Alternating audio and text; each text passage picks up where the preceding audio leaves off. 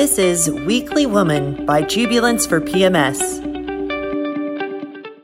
Hi, all, it's Alice, and welcome to Weekly Woman. The Olympics start this week. Who has been waiting for this day for the past five years? And let's be real, there are so many mixed emotions about the Olympics happening this year. 80% of polled Japanese don't want it to happen, and yet it's plowing along anyway. Japan's COVID isn't looking good. It's been hard for all the athletes from all over the world to get vaccinated, and some of the athletes had to drop out of training after years of dedication to this one date in the future. If you want to hear more about this, check out our episode with Sammy Barlow, world class kayaker who decided she couldn't continue to dedicate her life to an Olympics that maybe wouldn't happen. But also, I can't even imagine the joy of all the athletes who've made it who took on insurmountable odds of pushing forward, training their bodies to be the best in the world, and even overcame a global pandemic. The Olympics always make me teary eyed just from looking at those athletes' faces who made it, who worked so hard, and their dreams came true.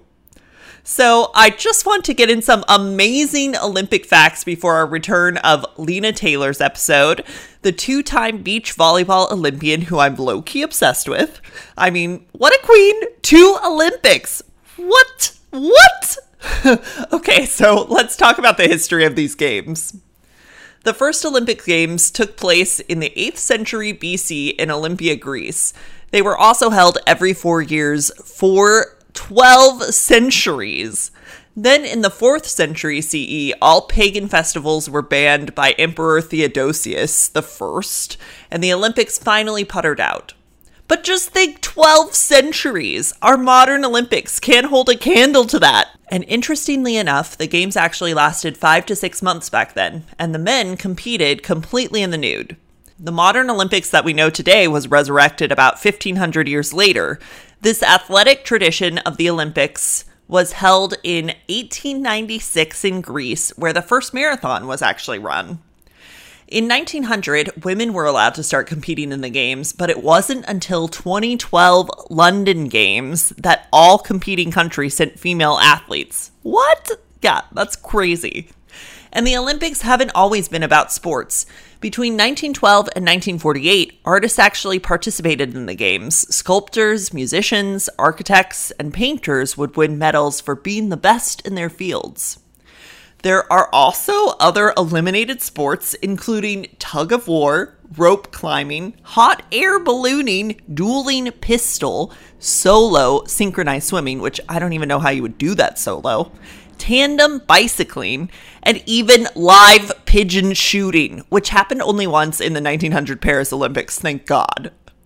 There is so much history to this sporting event, I can't wait to watch, especially all of the volleyball. And if you love this podcast, be sure to share it with your friends and review us on iTunes. It really does help. We'll be right back. First, we have to give it up for our sponsor, Jubilance for PMS, the only supplement on the market to help relieve your emotional PMS symptoms. This supplement is produced by a woman run company and is the only clinically tried supplement on the market for the emotional side of PMS. Just think if you could stop all the stressing and those anxieties that accompany PMS. It's totally possible with a supplement you take once a day. Learn more if Jubilance is right for you at jubilance.com. Lina Taylor is a two time beach volleyball Olympian, real estate business owner, mentor to elite athletes, co founder of a college football award, wife of a Super Bowl champion, and mother of three.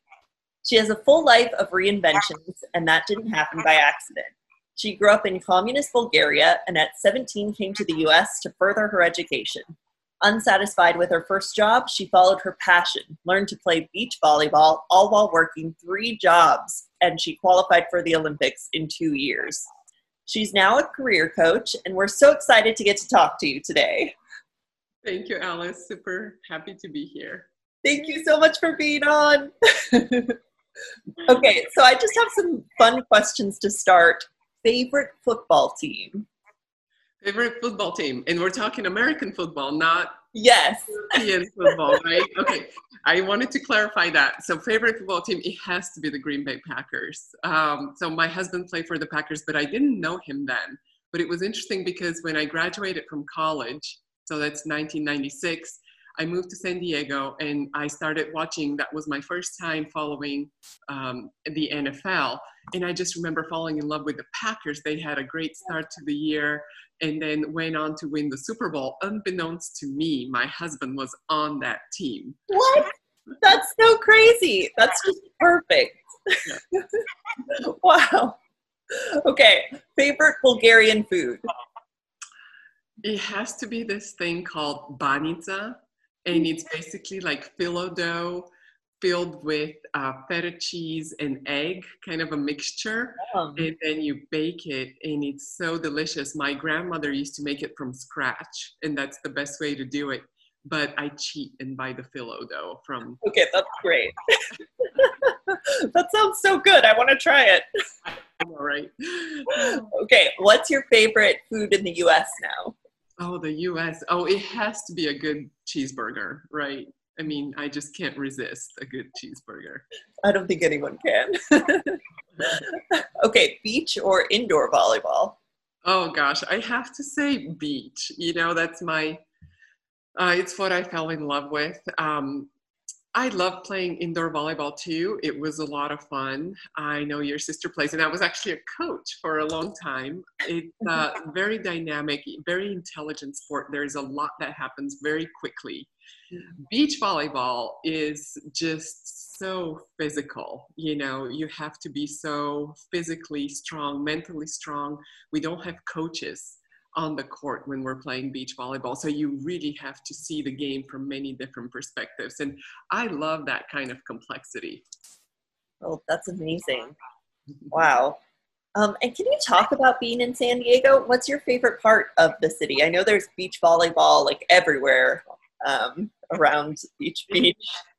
It's unbelievable. It's one of those cities where you can just look in 360 in any direction and fall in love with it. With the mountains, with we have a, a ton of valleys between different mountain regions, and then of course you look to the west, you see the ocean. I fell in love with San Diego when I came to visit um, in my junior year in college. There was a tryout for at the time for like a force uh, beach volleyball league. I don't know if you remember, there used to be like a four on four professional league only for a couple of years. Yeah. Wow. And then um, I came to San Diego and I just fell in love with the city and I decided to move here as soon as I graduated. Oh my gosh, that's amazing. Do you have a favorite restaurant here?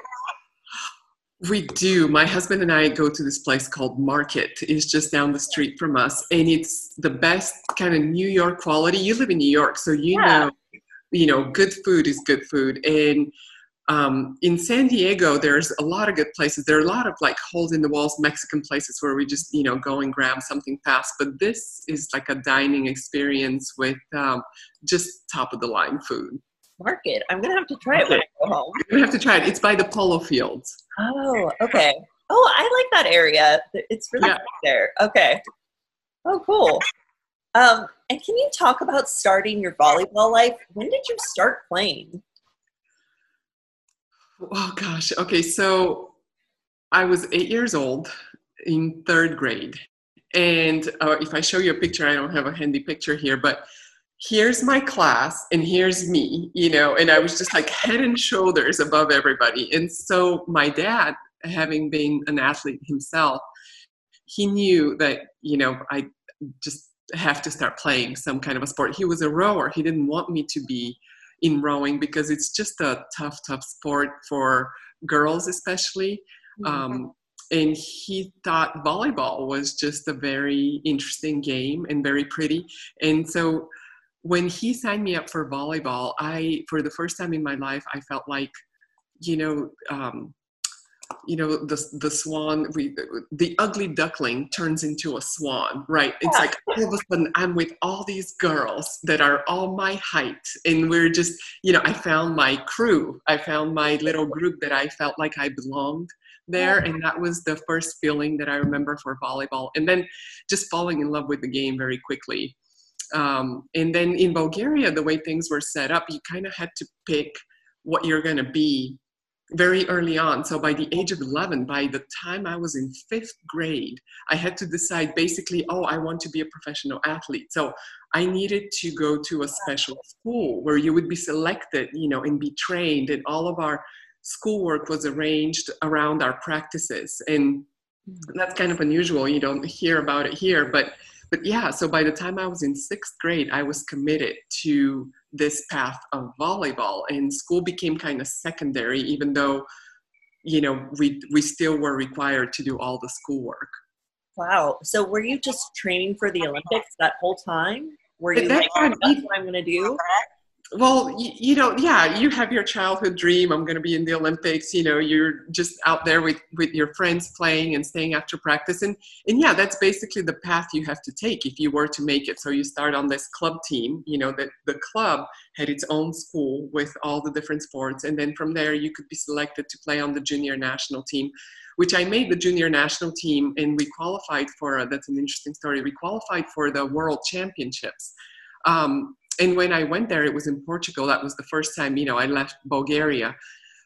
But uh, when I went there, there was an official that came to our team and, and said, You, pointing at me, are not allowed to play. You're disqualified. And it was because somebody in our federation had made a mistake on my birthday. So they basically, you know, had copied it wrong on the documents. And yeah and they didn't allow me to play and that oh. broke my heart you know i mean you put your heart and soul since i was eight years old you know countless thousands thousands of hours and then you go at like the pinnacle you know i was probably 16 at the time and i can't even wear the uniform you know and that was just like one of the most important yeah. things it it broke my heart but also it opened another avenue in my mind that said I won't let myself be dependent on somebody else to make that kind of mistake ever again. So that helped solidify, solidify my decision when I was thinking about, you know, coming to the US, which meant, yes, I'll play volleyball in college, but I probably won't ever have a chance to go back and fulfill that Olympic dream. You know, I probably, they will never take me back to play on the national team. So it was like, it was a very, you know, a fork in the road for me. But having had that experience of just being so dependent on somebody and them making a mistake and me not being able to do anything about it, um, really made my decision to, you know, take my own path, you know, go to the US, get my education, and then see what happens from there. Wow. And why was that such a divergent path of you could either go to college in the US or you could pursue the Olympics? Was um, why why did you think that was such a, a ambivalent choice? Well, there was at the at the time, and I think even now, you know, once you left the system, so we're talking about a highly competitive, very selective system that they were training their athletes. So once I left the system and went and played volleyball in college, there I virtually ensured that there I had no way to go back and play uh, for the national team. And and you know at, at, the time I just thought, okay, this is this is my choice. And and there were other things that happened too, but basically it was my way of leaving Bulgaria and establishing a life for me and my family to come to the US. And that became more important than just, you know, my childhood dream of playing in the Olympics. Now, little did I know that once I graduated and beach volleyball became an Olympic sport, that I would have another chance in this other sport Amazing. to fulfill my dream. Yeah. Can you talk a little bit about you use the term the system? That's like a very communist term for like these this team system that's created, I guess. Um, can you talk about growing up under the Iron Curtain and what that was like? Well, that's the thing is that you know I started hearing it very early on from my family. It was it was kind of a a thing like you didn't have a lot of opportunities to advance, no matter how talented you were in a certain area. So my mom was an engineer if you didn't belong to the party. So you basically had to be aligned ideologically with the ruling party at the time. And if you were not aligned with that, your opportunities were cut off very early on. There was a lot of favoritism, there was a lot of corruption, there was a lot of, you know, unspoken rules like who mm. do you know? And so it just became this place for me where I didn't feel that my life depended on my ability to make something of myself or you know how hard I worked at something. It was dependent upon these rules that would change constantly. And like I said, at first I started hearing it from my parents where they would get passed over for a promotion repeatedly. And then, you know, they didn't see uh, light at the end of the tunnel. At the time, thankfully, I was still very young, but as I gave you the example of the, the volleyball team, you know, being on the national team, that still was not in my hands. You know, it, it was in somebody else's hands to do that. And there was another very interesting situation where I was actually cut from the team um, before that. And I thought, you know, okay, that's the end of the world. Be- just because we had a new coach that came in and she all of a sudden decided that she doesn't want me on the team.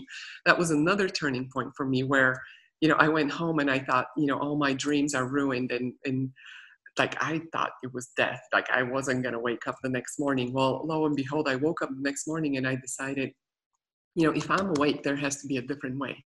And I'm gonna go to my practice. So if the coach will want to cut me and you know humiliate me in front of everybody like she'll have to do it directly in my face i'm not just going to accept that somebody would tell me you know you're off the team like basically you're just delegated to some other thing. So those were the kind of freedoms that were not in our own hands at that time, and that I felt that a, uh, the US provided that opportunity. I felt that here I had the opportunity to do something based on my ability and be rewarded for it. And what were the biggest changes that you saw when you came to the US uh, versus growing up in Bulgaria? What was like the first thing that you noticed? My sister gives a very funny example too, because um, you know she followed in my footsteps and came to um, to school in the U.S. three years after me. But but she reminded me of that. She said, you know, it was just so overwhelming going to a store. You just needed to buy toothpaste. Well, in Bulgaria, when you go to a store to buy toothpaste, there was like one tube that said toothpaste. Now there was like 50 different choices, all saying different things, and you're going, I just want to buy toothpaste. so that was one of the first things, you know, just the abundance of things that were available to us, um, the abundance of information. Um, I think, you know, accessing information was very easy. Obviously, the internet was coming online at, at that time too. And and just i just felt that personally there was a path for me depending on how hard i worked that i could realize different things. You know my mm-hmm. sister just recently got her phd in astrophysics. Wow. you know it's just like you know, these things that you can think of you can in your own mind you can think of it and then you can achieve it you're not depending on somebody else's opinion or uh, having to do a favor for someone so that you can be given an opportunity you know that is just and we don't realize this today how much opportunities i think we have in a place like the us and that's not available to everybody around the world wow and can you talk a little bit about your sister as well? Because you guys were beach partners. Like, that is just so cool. How did you guys become partners and end up going to the Olympics? Well, that was the thing, you know. So, 1996, I graduate from college. Uh, the year before, I had uh, sort of helped my sister get a scholarship to University of San Diego, and she was playing for them. She was doing amazing. She's a really great player, and um, I'm watching the Olympics in Atlanta and I see beach volleyball. And at the time I was living at Mission Beach, you know, just like steps away yeah. from the and I was a weekend warrior, you know, go out there and play on the weekends. And one of my friends, you know, haha, maybe you can qualify and play in the Olympics. And, and I go, haha, that would be funny, wouldn't it? But then something of that comment just kind of stuck with me at the time. And I go, you know, I started remembering those, you know, things that I had forgotten and kind of put away out of my mind and like, oh, well, what if? You know, it's like, what if? What if? And so I started thinking about it, playing a little bit more seriously, even though I was working full time. And then in 1998, you know, I said to my sister, well, basically, I had to find another Bulgarian, right? And I'm like, hey, Bulgarian, you're coming out with me. so she hated it at first because, you know, you've played indoor volleyball or, you know, your sister did but like making the transition on the beach is very challenging you get yeah. because you don't jump the same. Nothing is the same. The, the wind is blowing the ball everywhere, and the sun is in your eyes, and there's sand. And so my sister hated it at first, but then um, I took her to in 1997 in Los Angeles. They had the World Championships, and she could see for herself, you know, the best players and how they play. And I think that's when she got the bug inside of her too. Wow. So basically, both of us got the bug. We knew very little. We didn't have a lot of money. I was working full time, and um, she was still in college. And so we were only able to play in three tournaments that first year and in only four tournaments in 1999. So when we started the year 2000, you know, we had made it to something like number 73 in the world. And if we wanted to play in the Olympics, we had to jump 50 other teams and wow. get to number 23 in the world. And we had two months to do it, like two months worth of tournaments to do that. And it just seemed pretty impossible. I have to be honest with you. We sat down and I asked my sister, you know, why do you think that we would get to qualify for the Olympics ahead of these 50 other teams that are better trained, better funded, have played longer, have much more experience? And she looked at me and she said, I have no idea. And, that's when I said, okay, I just need to put my head down and I discovered this is one of the things that you know I, I say in my coaching, but it was a huge lesson for me of how you approach a task that's so impossible, that seemed so out of this world. Um, how do you do it? That's a time when you don't look at the big picture. That's a time when you have to focus on something very specific that's right in front of you. And I learned that I said, I'm not going to look at the rankings from here on out because that will distract me, will actually discourage me. Because if you look at the score, there's nothing you can do about the score. You cannot go over and flip the score. I can't physically go in and move our ranking higher. So what can I do? What is in my control? And that was when I learned that lesson is you put your head down and you do the next indicated step. So the bigger the task, the smaller your focus needs to be. Wow. And so you guys, you guys did it we made it. And it was it was in dramatic fashion at the last tournament the last game a team that we had never beaten before. Um, and i have to tell you another thing is you know i went to bed the night before and i said how are we going to beat this team? And i had a dream about it.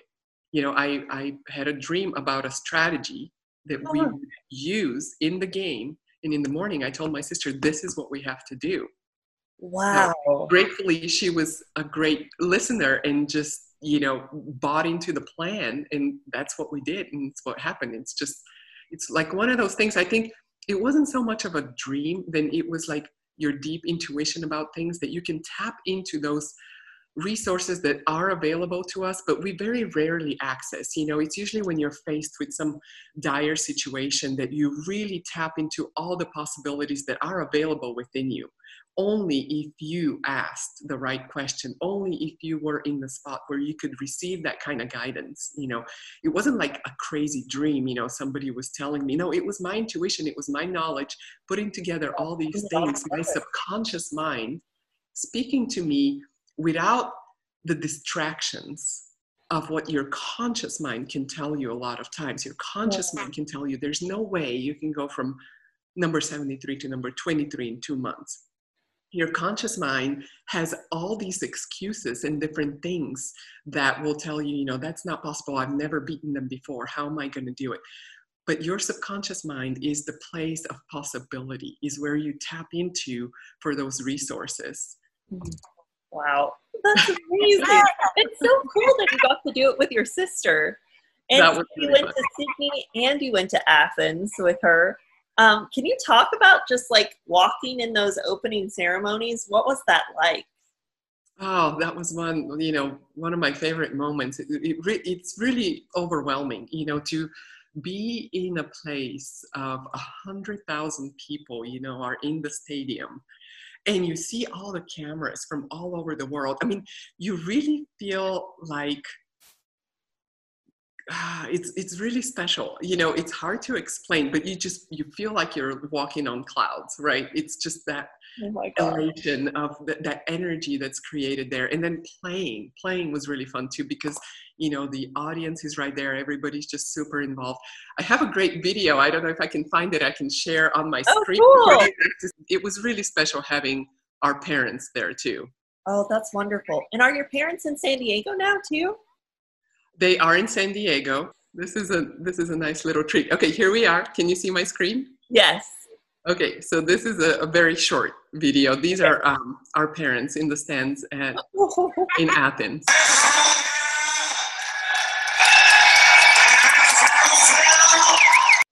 That's amazing. and they showed your parents. That's so wonderful. I love them waving the flags. I know they, they looked like they were just lost out there, right? It was so much fun. They must yeah. have loved that. Like their two daughters in the Olympics. Like what's um, better than that? it was really special, I have to tell you. And it was the culmination of all these struggles that I told you about, you know, mm-hmm. like just being trapped in that system, finding a way out in one of the most improbable ways. I haven't told you that story, but just and, and then working so hard like being at the brink of you know having to work three jobs brink of bankruptcy just all these struggles and all and then overcoming all of that and just having you know the whole family. It, it just meant a lot to me. It, it really did. That's wonderful. And so glad that like all of your family could come over too and like right. share in your version of the, what the united states is as well. Yeah yeah, yeah, it really became the place of you know where you achieve your dreams so we've got to stop and talk about our sponsor Jubilance for pms it's a daily supplement that helps you be you Jubilance is an over the counter nutritional supplement shown in clinical trials to relieve the emotional symptoms of PMS. That means less stress, anxiety, and more of getting back to your life. You deserve to be your best self all month long. And thanks to modern science, PMS is now optional. It's the first and only product for emotional PMS backed by real science with double blind, placebo controlled, peer reviewed studies. And it works. I work for Jubilance because I'm here to help women, and this is the real deal. Jubilance isn't just a product, it's a global mission to make PMS mood swings a thing of the past. The Jubilance Sisterhood is a movement of thousands of strong women escaping the PMS struggle with science, sharing, and communal support. We're here for you each week with stories of amazing women, your weekly playlist on Spotify, and for you to dish and cry about periods on our Facebook group. So why not give Jubilance a try? Go to www.jubilance.com to learn more. And you, you talk about that too in your bio and on your website, like about life's transitions and how you're constantly reinventing yourself. Um, can you talk about going from an Olympian to now being a career coach? Well, yeah, that was a an interesting transition to you know when a lot of times when you're an athlete you don't always get to choose the way you end your career. Um, in fact that's probably the norm. So um, it was a difficult transition for me um, having to retire at the time where I wasn't necessarily, I didn't feel ready to retire, but due to injuries and other things. Um, I think that that's one of the things that another lesson that I learned is that the way I say it is if you don't want regret, you have to think ahead. You know, it, it's normally when we're at the height of some career or an experience, we're not thinking necessarily about planning our next steps. Some people are, and I think that's very smart. I think that's mm. when you think about your resources and maybe you start a database of people that you can be connected with. So that's number one. I would advise anybody that's um, not even thinking about transition, but just keep track of all of your resources and your connections, you know, because you don't know how you may need that in the future. Um, and then, you know, it took several years for me. I went back to graduate school and I got my dream job of what I thought at the time was was to run Coast Volleyball Club, where your sister Samantha was playing. Um, and I had a lot of fun with it. You know, it was just right up my alley. The all of my volleyball expertise, but also just my organizational skills. I've always had a mind that could see a lot of different moving parts. I thought, you know, if I wasn't a volleyball player, that in in you know, I didn't go to the Olympics. I would love to be, you know, one of those people that are directing traffic at the airports. It, it just it just seems like a fabulous job. Like all these different moving pieces, very high stakes, right? Like I love the pressure. I love the uh, having to perform under that kind of pressure. It's just exhilarating for me. So I have an operations mind. I I can see because I've had to do it for myself, but also I can see how different pieces fit together to come with with a whole product you know from beginning to end.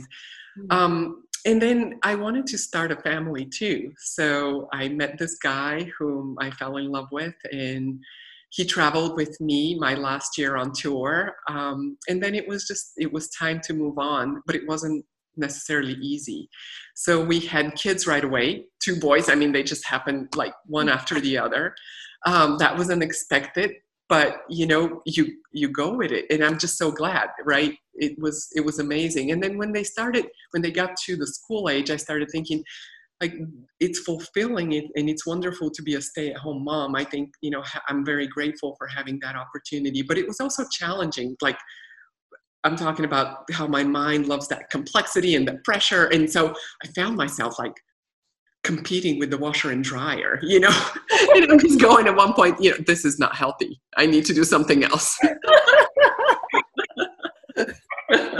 I need to find another challenge. yeah.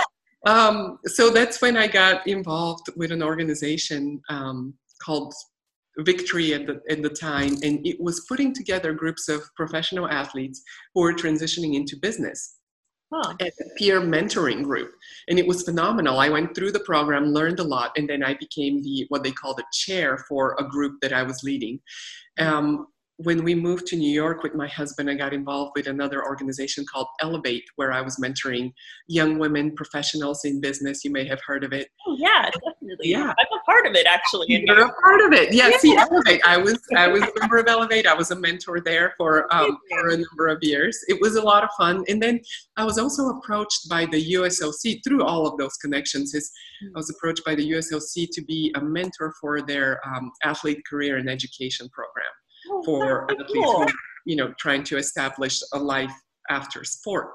Um, and all those things just kind of fell into place. And now the most amazing opportunity came about through Airbnb experiences. It's something new that something um, Airbnb is an Olympic sponsor, so they partner with the Olympic Committee, International Olympic Committee, and they're bringing Olympians to share their experience with anybody. So it's amazing wow.